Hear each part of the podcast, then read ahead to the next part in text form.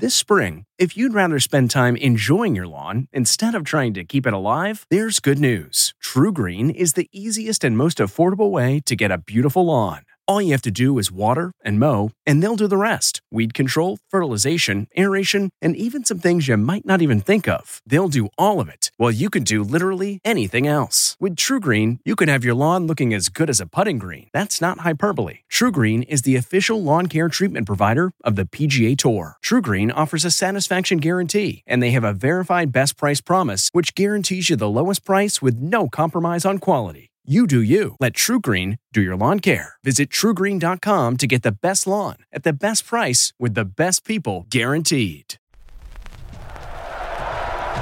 Five, four, three, two, one, zero. Ignition. Major Garrett, yes, CBS, yes, hi. Ladies and gentlemen, Please welcome Major Garrett. From the nation's capital, Major, fantastic. it's The Takeout. Major.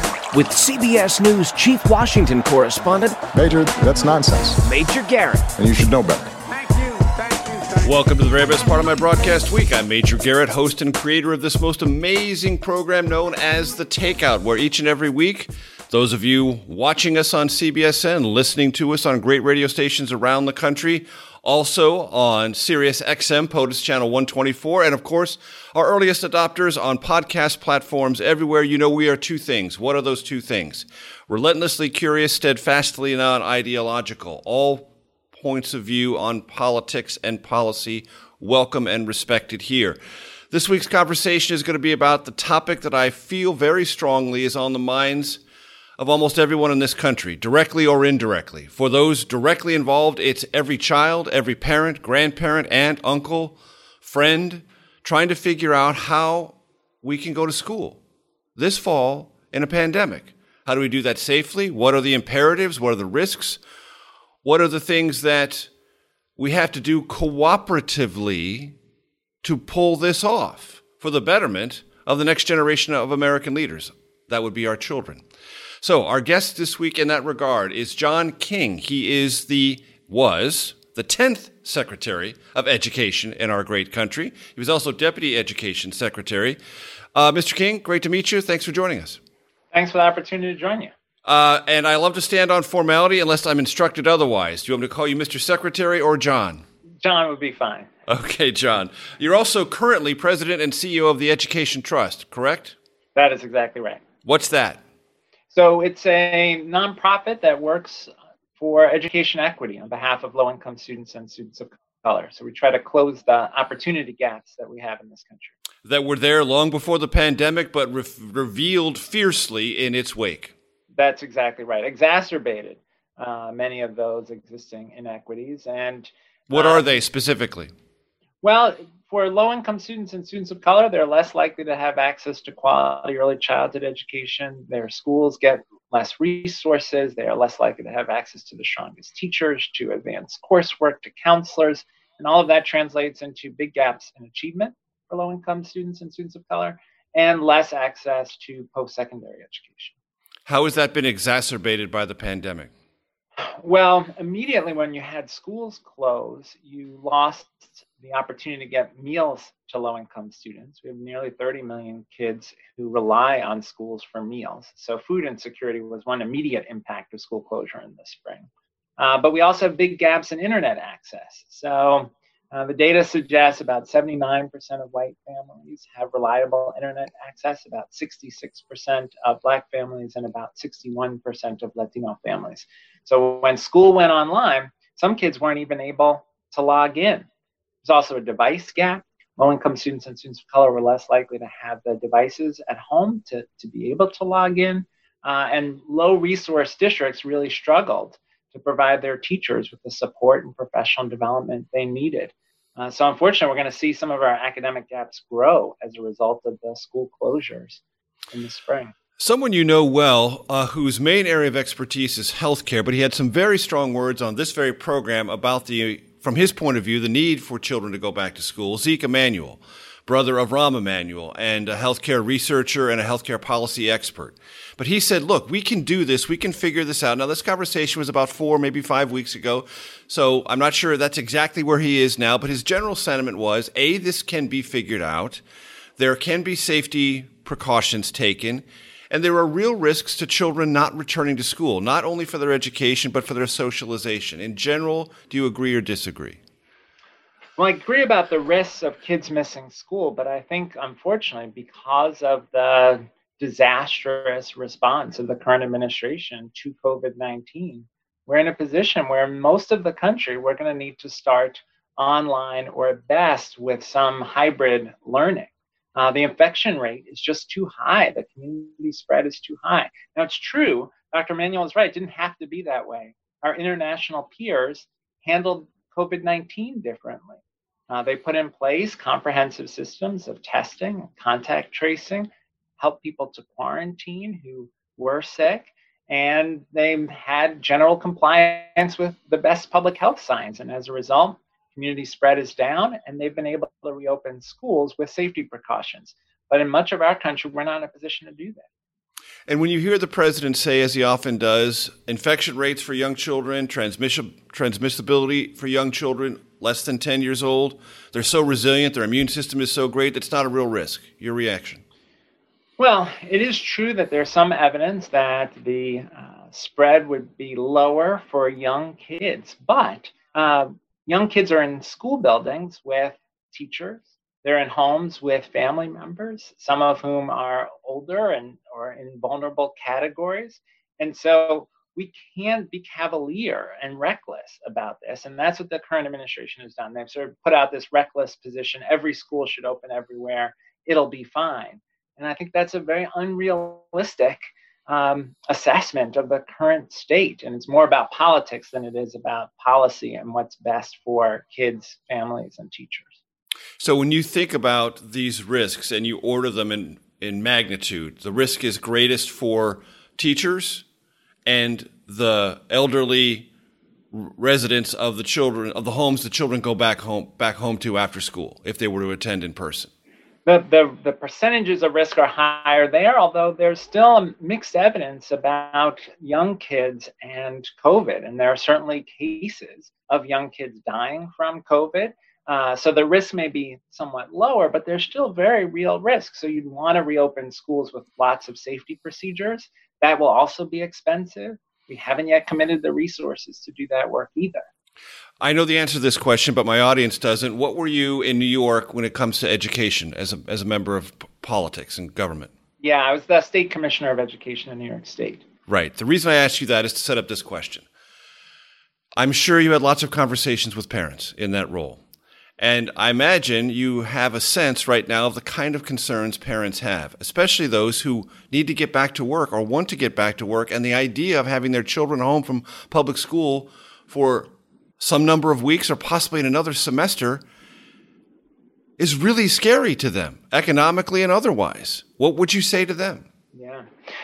Well, look, I think parents are struggling with this. I have two kids. My kids are 14 and 16. We're worried about, in our family, kids being able to go back to school. At the same time, all parents want their kids to be safe and they want to be safe themselves. And we're not in a position, again, because of how we've handled the pandemic as a country, to and assure that safety. Um, we also are in a position to do the things in schools that are necessary around personal protective equipment, and improving ventilation systems, restructuring transportation and meal delivery within the school day so that students are physically distant, uh, lowering class size so that students are physically distant. Um, Congress hasn't yet put aside the money that's needed in school districts to do that. So I think when you look at the polling data, it's clear yes, all of us want kids back in school, but we want them back safely. And parents are worried, as they should be, about whether or not a return to school would be safe. I have heard the Education Secretary, Betsy DeVos, say, you know, Congress gave money in earlier variations of stimulus relief, and it hasn't all been spent. So let's not spend any more money until it's all spent. Yeah. Well, that ignores the very real need. The Council of Chief State School Officers, the organization of state superintendents and commissioners, projects that it will cost between 150 and 250 billion dollars for school to reopen safely. Now, what's happened is There was some money in the CARES Act, about $13.5 billion for schools. Some of that has been spent, some of it was slow to be distributed. And in many cases, folks are nervous about spending because they are looking down the barrel at potential very significant cuts to education if Congress doesn't do more. So you've really had the whole education sector paralyzed, in a sense, waiting for congressional action on the resources that are needed. That is the voice of John King. He was the 10th Secretary of Education in our great country, the last year and a half, essentially, if you uh, look at the calendar of the Obama administration. Arne Duncan was his successor, uh, his predecessor, rather. More with John King and this topic, this crucially important topic of the future in a pandemic of public education. When we get back, I'm Major Garrett. Segment two of the Takeout coming up.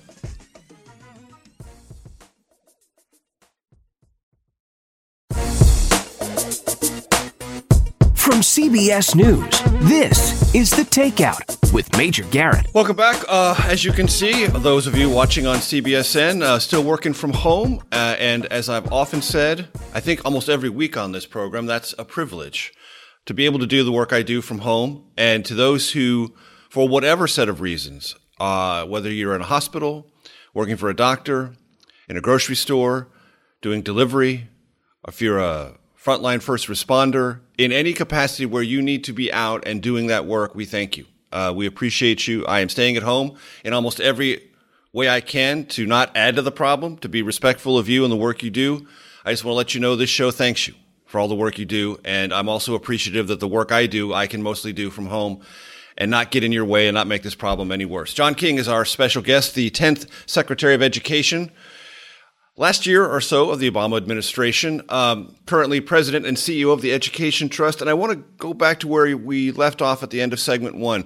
I have a pretty good sense of what you were saying, Mr. Secretary John, but I want to make sure our audience gets it. So there's been federal money established and sent out, but school districts, to use your word, feel paralyzed because they don't know what their future costs are going to be, one.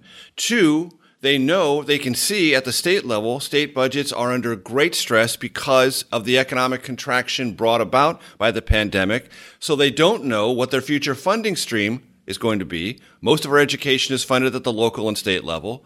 So they're holding this money, if I understand you correctly, and that's why it hasn't all been spent. That, that, that is a large part of the challenge. I would also say that the federal government and state governments haven't always moved as quickly as school districts would like to get the money out to school districts. But uh, we really, to move forward effectively, we need Congress in the next couple of weeks here to uh, dedicate resources that will protect schools from cuts, that will provide additional dollars to make the necessary safety adjustments in school, uh, and additional dollars to address the learning loss from last spring and some of the socio-emotional impact of school closures from last spring. What does, in your opinion, John, a safe school classroom look like? Well, we have pretty good evidence from our international peers around this. I would say first, we need society to get the pandemic under control, right? We need infection rates to come way down. Um, that's a threshold issue. We've got to have testing uh, readily available for not only people who are symptomatic, but people who've been in contact with people who've been symptomatic. So we need large scale testing access and we need quick turnaround on testing. There are still states where uh, it can be a week or more, two weeks before you get your results from the test. That's not acceptable. We need to have immediate turnaround on testing and we have to have contact tracing so that if someone gets sick at school, their staff who have as their function tracking down who that person was in contact with, making sure those people quarantine and get tested as well. So we need all of that in place before we even talk about the school design issues. But then when we get to school questions, uh, the best advice we have is that students need to be physically distant, which means we need to bring class size down so that students are uh, at least at six feet apart. Uh, the best advice we have is that uh, COVID can be spread through the air, and so we need good ventilation systems that, that prevent the passage of COVID through um, the airflow within buildings. Uh, we've got to make sure that students are wearing masks, that teachers are wearing masks. Where we can, we should add barriers. So in the you think about the main office where, where people are coming in throughout the day there ought to be a barrier between the administrative staff and people who are coming in to lower the likelihood that covid will be passed. And then we got to redesign uh, arrival dismissal. Got to think about transportation. Can't have so many kids on a bus right? Needs to have space between kids on the bus or a different transportation strategy uh, probably can't have a cafeteria meal. Got to have the meals in classrooms where kids are physically distant. So there's a lot of work logistically to make schools safe, um, but it is possible. Uh, but again, you can't get there until you have all those societal things in place first. Let's just start with one thing buses. Now, when my children were young, they walked to school or I drove them to school. But many American children get on a bus. I'm just trying to think through this, and I'm probably missing a lot. But you have to have more buses. You have to have more bus drivers because if you have half as many children in each bus than you used to have, you need twice as many buses, which means you need more bus drivers, not easy to come by. Then you need a flow pattern in and out so the students are not mixing and combining all together as they walk in or as they move around. Am I missing anything? No, I, I, think that's right. And that's why you have districts either thinking about a hybrid schedule where kids, half the kids would come, uh, you know, on Mondays and Wednesdays, the other half on Tuesdays and Thursdays, and maybe use Friday to clean the buildings, or hybrid schedules where you have half the kids come in the morning, half the kids come in the afternoon. Um, but again, even in that hybrid schedule, now you've introduced time where kids are at home and you've got to do learning at home that means everyone needs a device, everyone needs internet access. We know we have disparities in internet access. So there, this is a huge logistical challenge for districts. And if you think you're going to get 10, 15, 20% cuts down the road from the state, uh, it's very hard to wrap your head around how to do those things well. What does the research, the literature tell us about rhythms and patterns for children when it comes to their education? I mean, I just mean doing things the same way day in and day out. Uh, this, whatever it is, is going to be, will not be a pattern, will not be a rhythm. It will be up and down. Look, uh, there's a lot to worry about here. Kids need stability and structure, and the research is very clear about that, and that's particularly true for kids who have challenging situations at home. You know, I was a kid um, where school saved my life. School was the only thing. Grew up in Brooklyn. was in, in Brooklyn, exactly. Went to New York City public schools, and uh, my mom passed when I was eight. My dad when I was twelve, and in wow. between, uh, it was just my dad and me. My dad had undiagnosed Alzheimer's. So home was this place that was unstable, unpredictable, scary a lot of the time. And the thing that saved me was having great New York City public school teachers who made school a place that was nurturing and supportive and consistent. And I, I, I think about the kids who missed that last spring. I think about the kids who this fall either will still be doing distance learning or in these schedules that are disrupted and where they lack that consistent support. And it, my heart breaks but again, we didn't have to be in this situation. We're in this situation because the current administration, the Trump administration, handled the pandemic disastrously. And when you hear, as I have, the education secretary, again, Betsy DeVos, say, look, there are more risks for children being at home than there are at school risks of suicide, risks of addiction, risks of abuse. You say what? There are risks. And that's why we should have handled the pandemic better but we're looking at more than 100. But we are where we are now. That's right. We've we've lost more than 150,000 Americans. Um, there are kids who are getting sick. If you look at Florida today, uh, there are large numbers of kids who are sick with COVID. There are kids who have died from COVID. Um, of course, we want kids in school, but we want them to be safe. We want and we want their families and their teachers to be safe. A large number of kids live in homes uh, with adults who are in vulnerable categories. Uh, so we really we, we can't be cavalier about this. We've really got to weigh the the the risks on both sides. And would you imagine that it would be necessary in a classroom? Again, I'm trying to imagine what the classroom looks like. Masks on students, masks on the teacher. Do we need to have a plexiglass thing around each desk? And it's probably not feasible to do, but I think you know the the the goal is to really make it possible to minimize the degree to which students are breathing in um, potential COVID from other classmates and the degree to which the teacher is breathing that in. Masks get us a good way there. If we get the infection rates way down, uh, we, I think we could operate that way. And there may be places in the country that where the infection rate is low enough that they could operate with masks and with physical distancing without you know everyone in a, in a plexiglass bubble. Um, but we've got to get the infection rate down, and and in many places in the country we're headed in the wrong direction. Life in a bubble, education and otherwise. That is the voice of John King, our special guest. He was the 10th Secretary of Education in our great country. More with our special guest, John King, on the other side of this break. I am Major Garrett. This is The Takeout.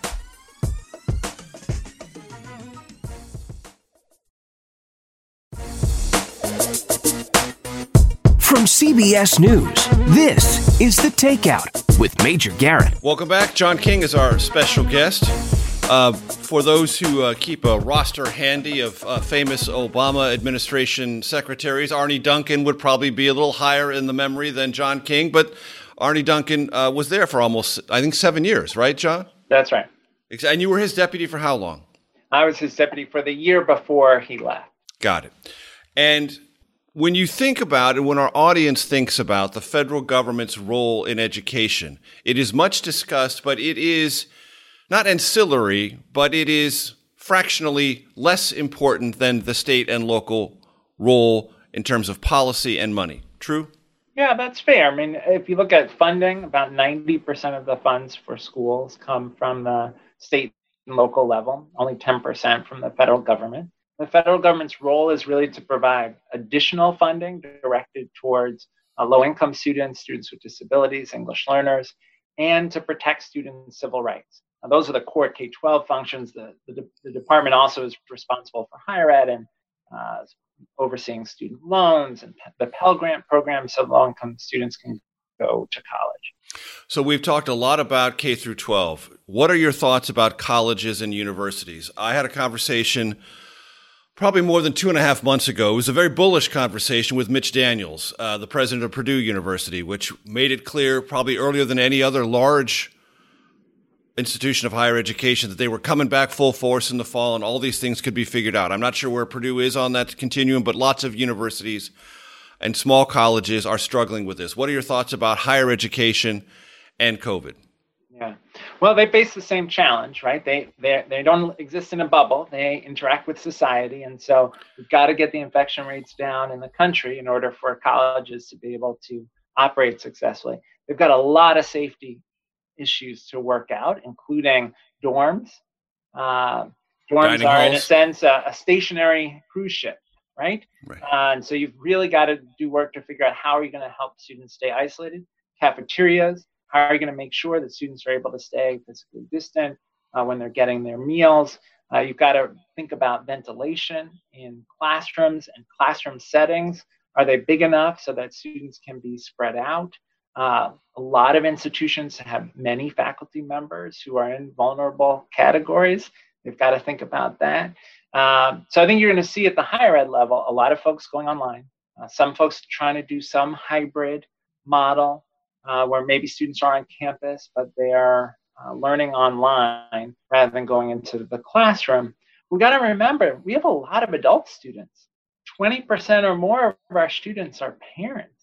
So it's it's very. It, well, sometimes we have this conversation as though we're only talking about sort of liberal arts colleges and on a leafy campus where everybody Right. lives on campus. That's not what college is. 75% of college students are in public higher ed institutions. A lot of community college students, a lot of students who are going to regional public universities. They're also working. Uh, they're living at home, again, with family members who may be in vulnerable populations. A lot of older students uh, who themselves may be in vulnerable populations. So this is a this is for colleges a very challenging question, and they too are concerned about resources. Public higher ed is very vulnerable to state cuts. Oh, absolutely. And it's also vulnerable to a smaller population of students because, unlike public schools where there are there are regular allocations. Part of their budget model is built on students attending. In some cases, and some universities, a larger percentage are foreign students who pay a very high rate for that education.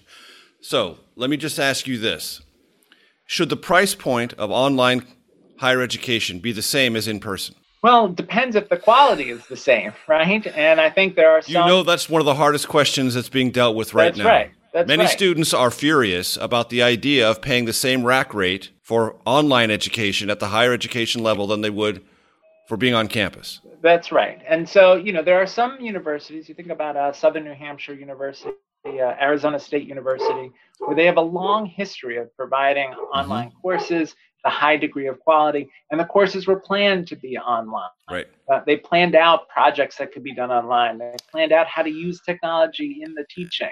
And students came into that system knowing that, seeking it, and embracing it. It's That's- different. that's right. It's different when that is a change midstream.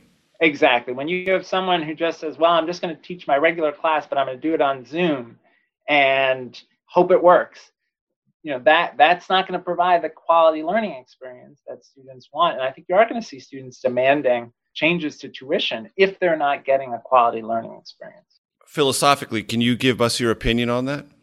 Well, again, if the class is as good, if the class is designed to be delivered online, then yeah, the, the tu- you could see why the tuition would stay the same. But if the class is not strong and students are not engaged, then of course, if I was a student, certainly I'm a, my my older daughter is a senior in high school, so I'll be a, a paying uh, tuition payer in, in short order. Uh, I'd be very frustrated if I was paying the same tuition for lower quality. Okay, so accompany me on this journey. We've gone from the philosophical to the practical. Who gets to decide whether it's good enough?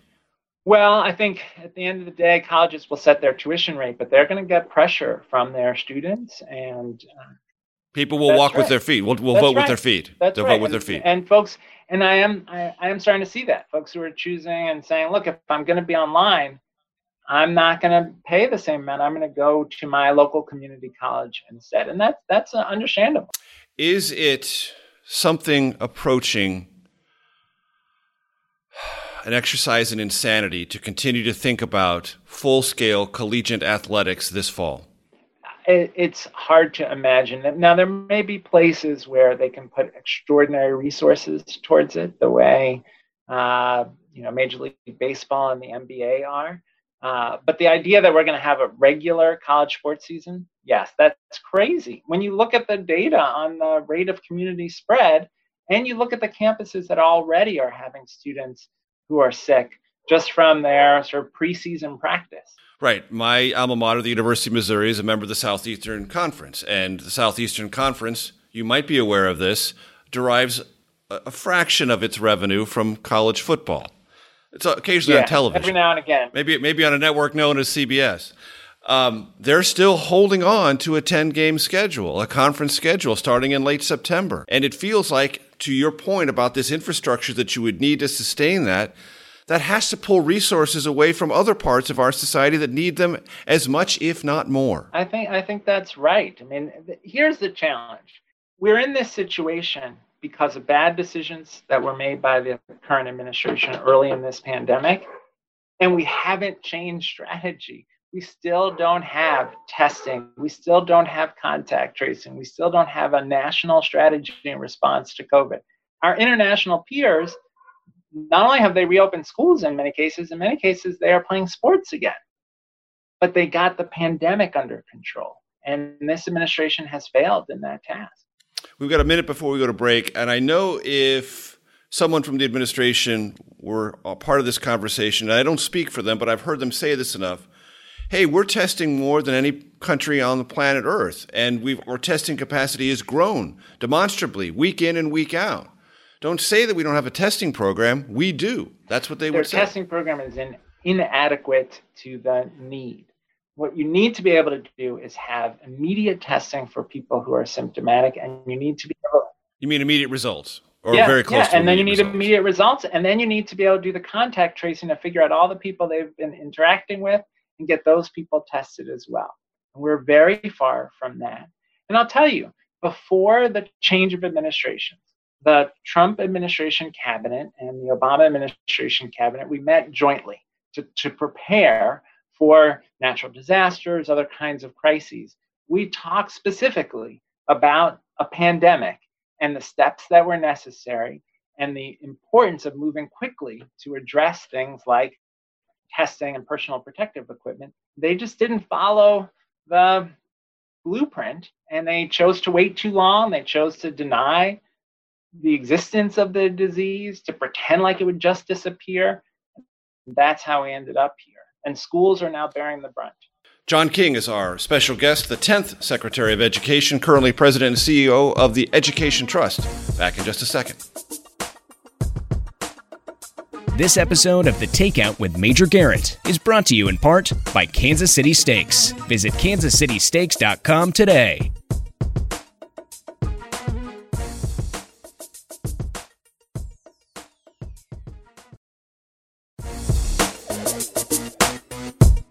CBS News, this is The Takeout with Major Garrett. Welcome back. I'm Major Garrett. John King, the 10th Secretary of Education, is our special guest. Uh, John, I want to pick up where you just left off because I think it's important. Uh, transitions are important in American government. Uh, the Trump administration transition, for a lot of reasons, some of which I outline in my book, Mr. Trump's Wild Ride, was uneven to say the best, to say at, at its best, most charitable, because of decisions people inside that transition made. People got thrown out of that transition process. It was very, very uneven. But the meetings nevertheless occurred between the outgoing administration and the incoming administration. Give us more context and specificity about this conversation with the incoming Trump administration about a pandemic. Yeah. Well, the, the idea was, and this was something that the Bush administration did with the incoming Obama administration and, and President. Made an aggressive effort to do. That's right. That's right. Because continuity of government is important, and you want to make sure the incoming administration is prepared to deal with any eventuality. And President Obama was very clear from the very from the day after the election uh, that we were going to make sure to have a, as smooth a transition as possible. And uh, we began preparing for that even before the election. And then once the election happened, our our task was to have a very smooth transition. Unfortunately, the Trump administration was slow to assemble their transition teams. They were slow to get people to the agencies. Now, this meeting of this joint cabinet meeting happened just a few days before the inauguration. And the idea was at that point to make sure that uh, cabinet members were briefing each other on how to deal with these potential crises and what some of the issues are that would come up. We covered a wide range of subjects. Was multiple hours. We were sitting in pairs, each with our uh, cabinet counterpart. And one of the topics of discussion was how do you deal with the pandemic? And what implications would a pandemic have for every agency? And, you know, during that time, Secretary DeVos and I talked about how we dealt with Ebola and, and H1N1 and some of the implications for schools of a pandemic. Uh, but the idea was that they would be ready to put those plans into action if they were faced with these kinds of disasters. And in fact, the discussion was about a respiratory illness that, that was a pandemic that started overseas and how you prepare for that. And we talked about the urgency of getting personal protective equipment, the urgency of getting testing in place, the need to have clear science based communication with the public. Um, and they just didn't do those things. Any sense why? It's hard to get inside of uh, the, the heads of the current administration. I will observe that a large share of the people who were in that meeting are no longer in the administration. Right, but you can also get a sense in a meeting like that of whether or not people are interested or following or devoted to that particular task. Look, it didn't it didn't feel then like there was a ton of urgency in the room about these issues. Uh, but this, look, ultimately the, the president is responsible for this. And uh, the current president set a tone from the very beginning that was dismissive of the pandemic. I mean, you, you know, he said, oh, this is just going to go away. There are very few cases, it's all under control, and missed a crucial period of time to get in place the structures necessary for personal protective equipment, for ventilators, for um, the testing and contact tracing system we need. But the, the tragedy is, even after those mistakes and seeing the cost in human lives, they still aren't addressing those fundamental issues. We are still behind virtually all of our international peers in dealing with this pandemic. One of the things that the president has said, he hasn't said it much lately, but there was a couple of week period about mm, three one, three weeks ago where he said, you know, if school districts don't reopen, I'm going to withhold funding from them.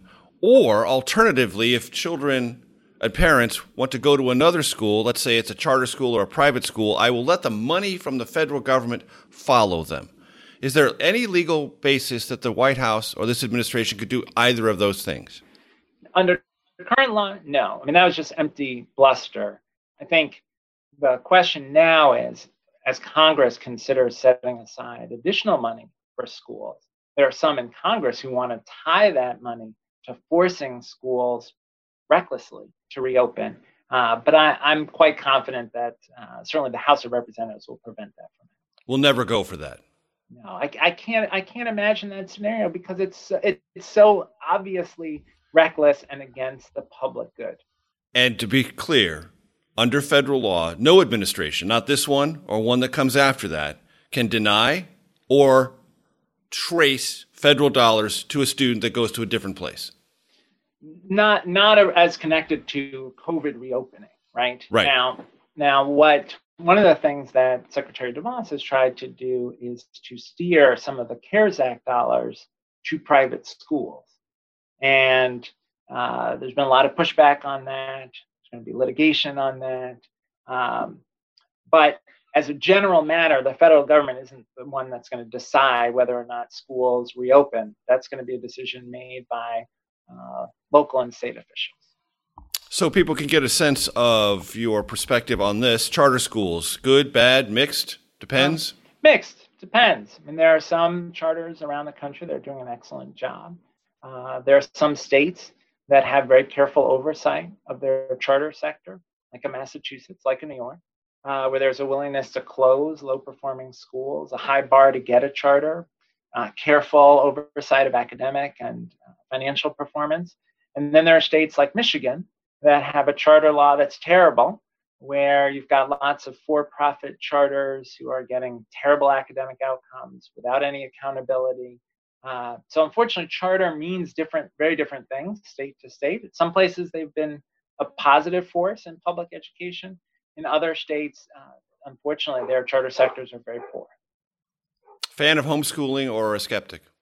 Um, you know, I, I believe in public schools as the foundation of our democracy. You know, every family has to do what's right for them, but my own view, as certainly as a parent and educator, is that uh, we're best served by having kids in public schools that prepare them to live in a diverse world with diverse people and to engage with their peers and, and ready to participate in civic life. And yet, we're kind of in a more homeschool environment right now. Indeed, we are. And uh, unfortunately, with, with real equity disparities, as we talked about, right? Some folks who can get on the internet, some folks who have devices, others who don't, some folks who have the, as you said, the privilege to be able to work from home right. and support their kids. But only about one in five African Americans in the workforce to work from home. Only about one in six Latinos in the workforce can work from home. So there are a lot of kids who are either on their own or maybe they're, they're with an older sibling or another family member. Um, this is re- a really challenging period. Again, it didn't have to be this way. Right. This is where we are. That's the voice of John King. This whole conversation has been about something that is as topical as any issue in our country, household to household. Nothing, I think, is more topical than the pandemic, and most re- related to that, right behind it, how do we educate our children? Higher education, K through 12. John, it's been a pleasure for our radio audience. We have to say farewell, but for those on podcast platforms and CBSN, make sure you stick around for the Takeout Outtake Especial.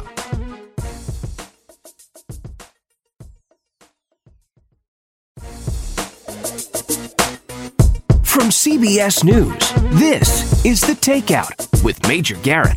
Welcome to your Takeout Outtake Especial. I'm Major Garrett. John King is our special guest. He was the 10th Secretary of Education.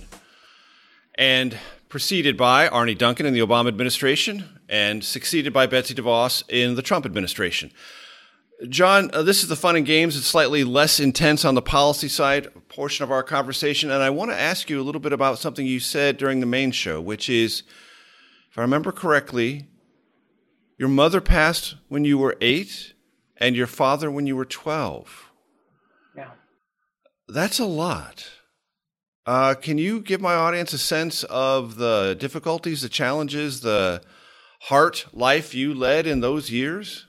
Yeah, I mean it's it's hard to describe. I mean, you know, my mother was the sort of center of my world, and uh, she had a heart attack.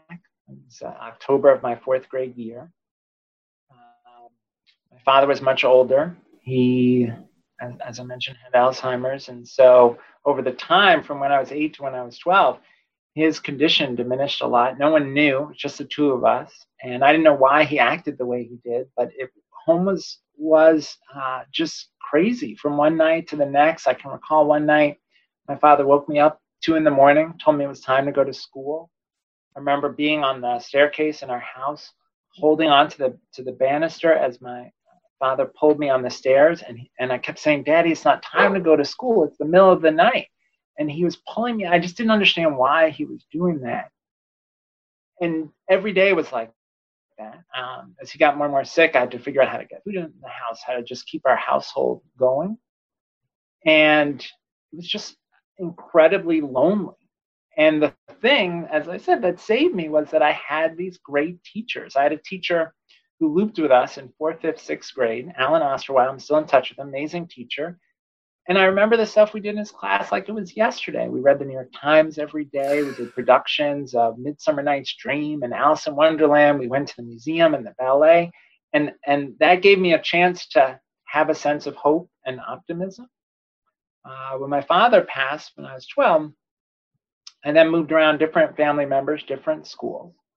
Like many young people who have trauma like that, I was a very angry teenager actually got kicked out of high school. I always tell people I'm the first U.S. Secretary of Education I've been kicked out of high school. Um, a badge of honor in a certain way.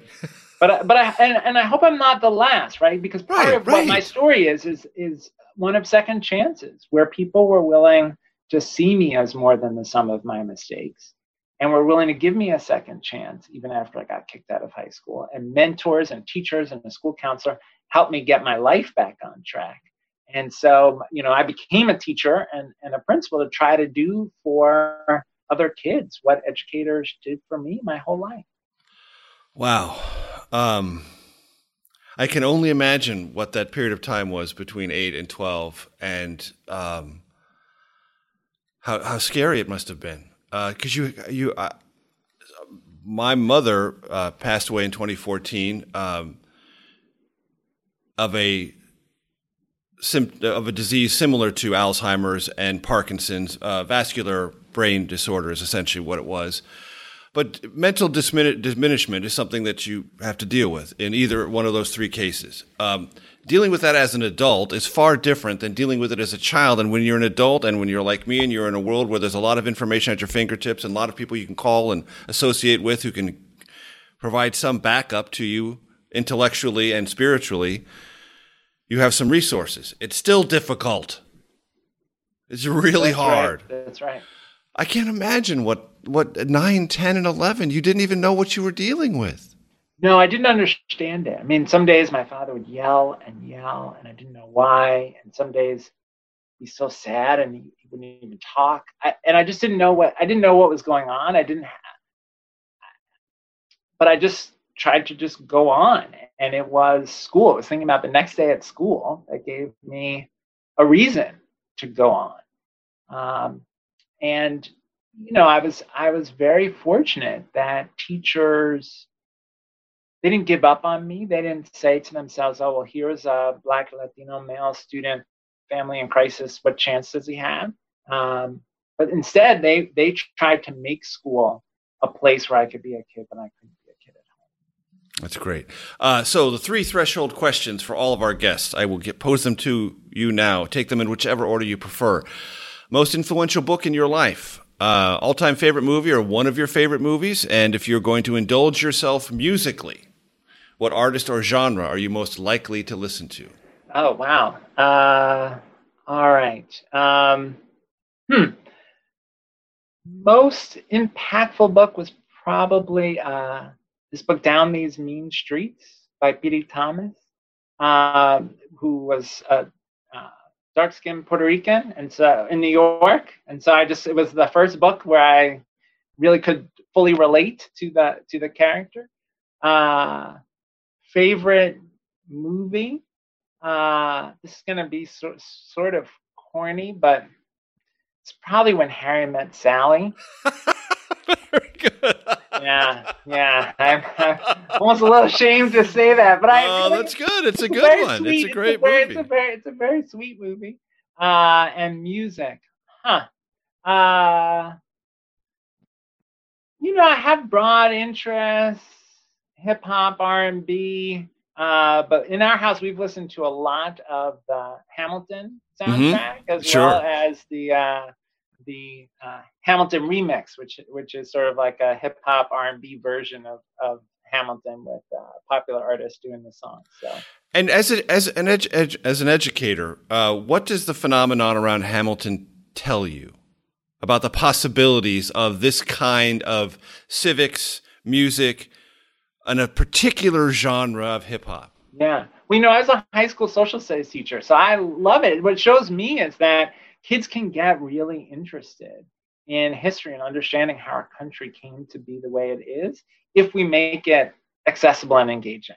And Lin Manuel Miranda is a genius, an artistic genius. And when you uh, listen to the songs, I mean, his ability to weave uh, this pretty dense history book, uh, the Chernow mm-hmm. book, into right. Uh, rap songs is incredible. And you know, the the Gilder Lehrman Institute has a whole project working with kids to expose them to Hamilton, and and they have a whole process where kids make their own kind of history rap songs, and kids are super into it, and they're p- super passionate about history and social studies, and uh, hopefully every social studies classroom can have that spirit.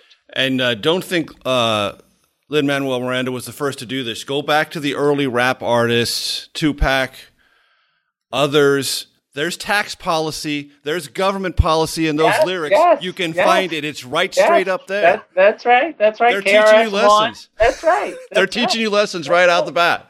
That's so, right. John, it's been a great pleasure. Thank you so much for your time. Um, and uh, we will keep in touch on this issue because it's not going away. And I wish you, the, you and your family the best. Thanks. Same. Really enjoyed talking with you. Thanks so much, John. Uh, we'll see you next week, folks. The Takeout is produced by Arden Farhi, Jamie Benson, Sarah Cook, Ellie Watson, Zoe Poindexter, and Jake Rosen. CBSN production by Eric Susanen, Grace Segers, and Daniel Peebles. Follow us on Facebook, Twitter, and Instagram at Takeout Podcast. That's at Takeout Podcast. And for more, go to takeoutpodcast.com. The Takeout is a production of CBS Audio.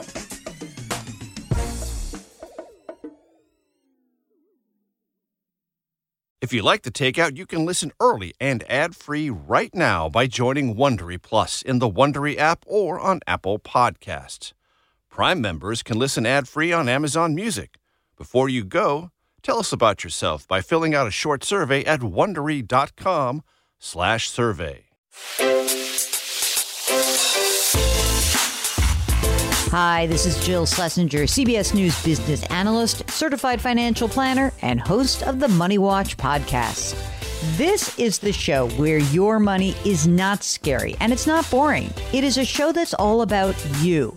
It's your questions that make it possible for me to provide unconventional and entertaining insights on your money and maybe more importantly, on your life. I'm going to be your financial coach, someone who brings common sense and an insider's perspective on how to manage your money and your emotions. And I promise we are going to have a little bit of fun along the way. Have a question from retirement to career changes to college funding? Just send us an email at askjill at jillonmoney.com. Follow Money Watch wherever you get your podcasts. You can listen ad free on the Amazon Music or Wondery app.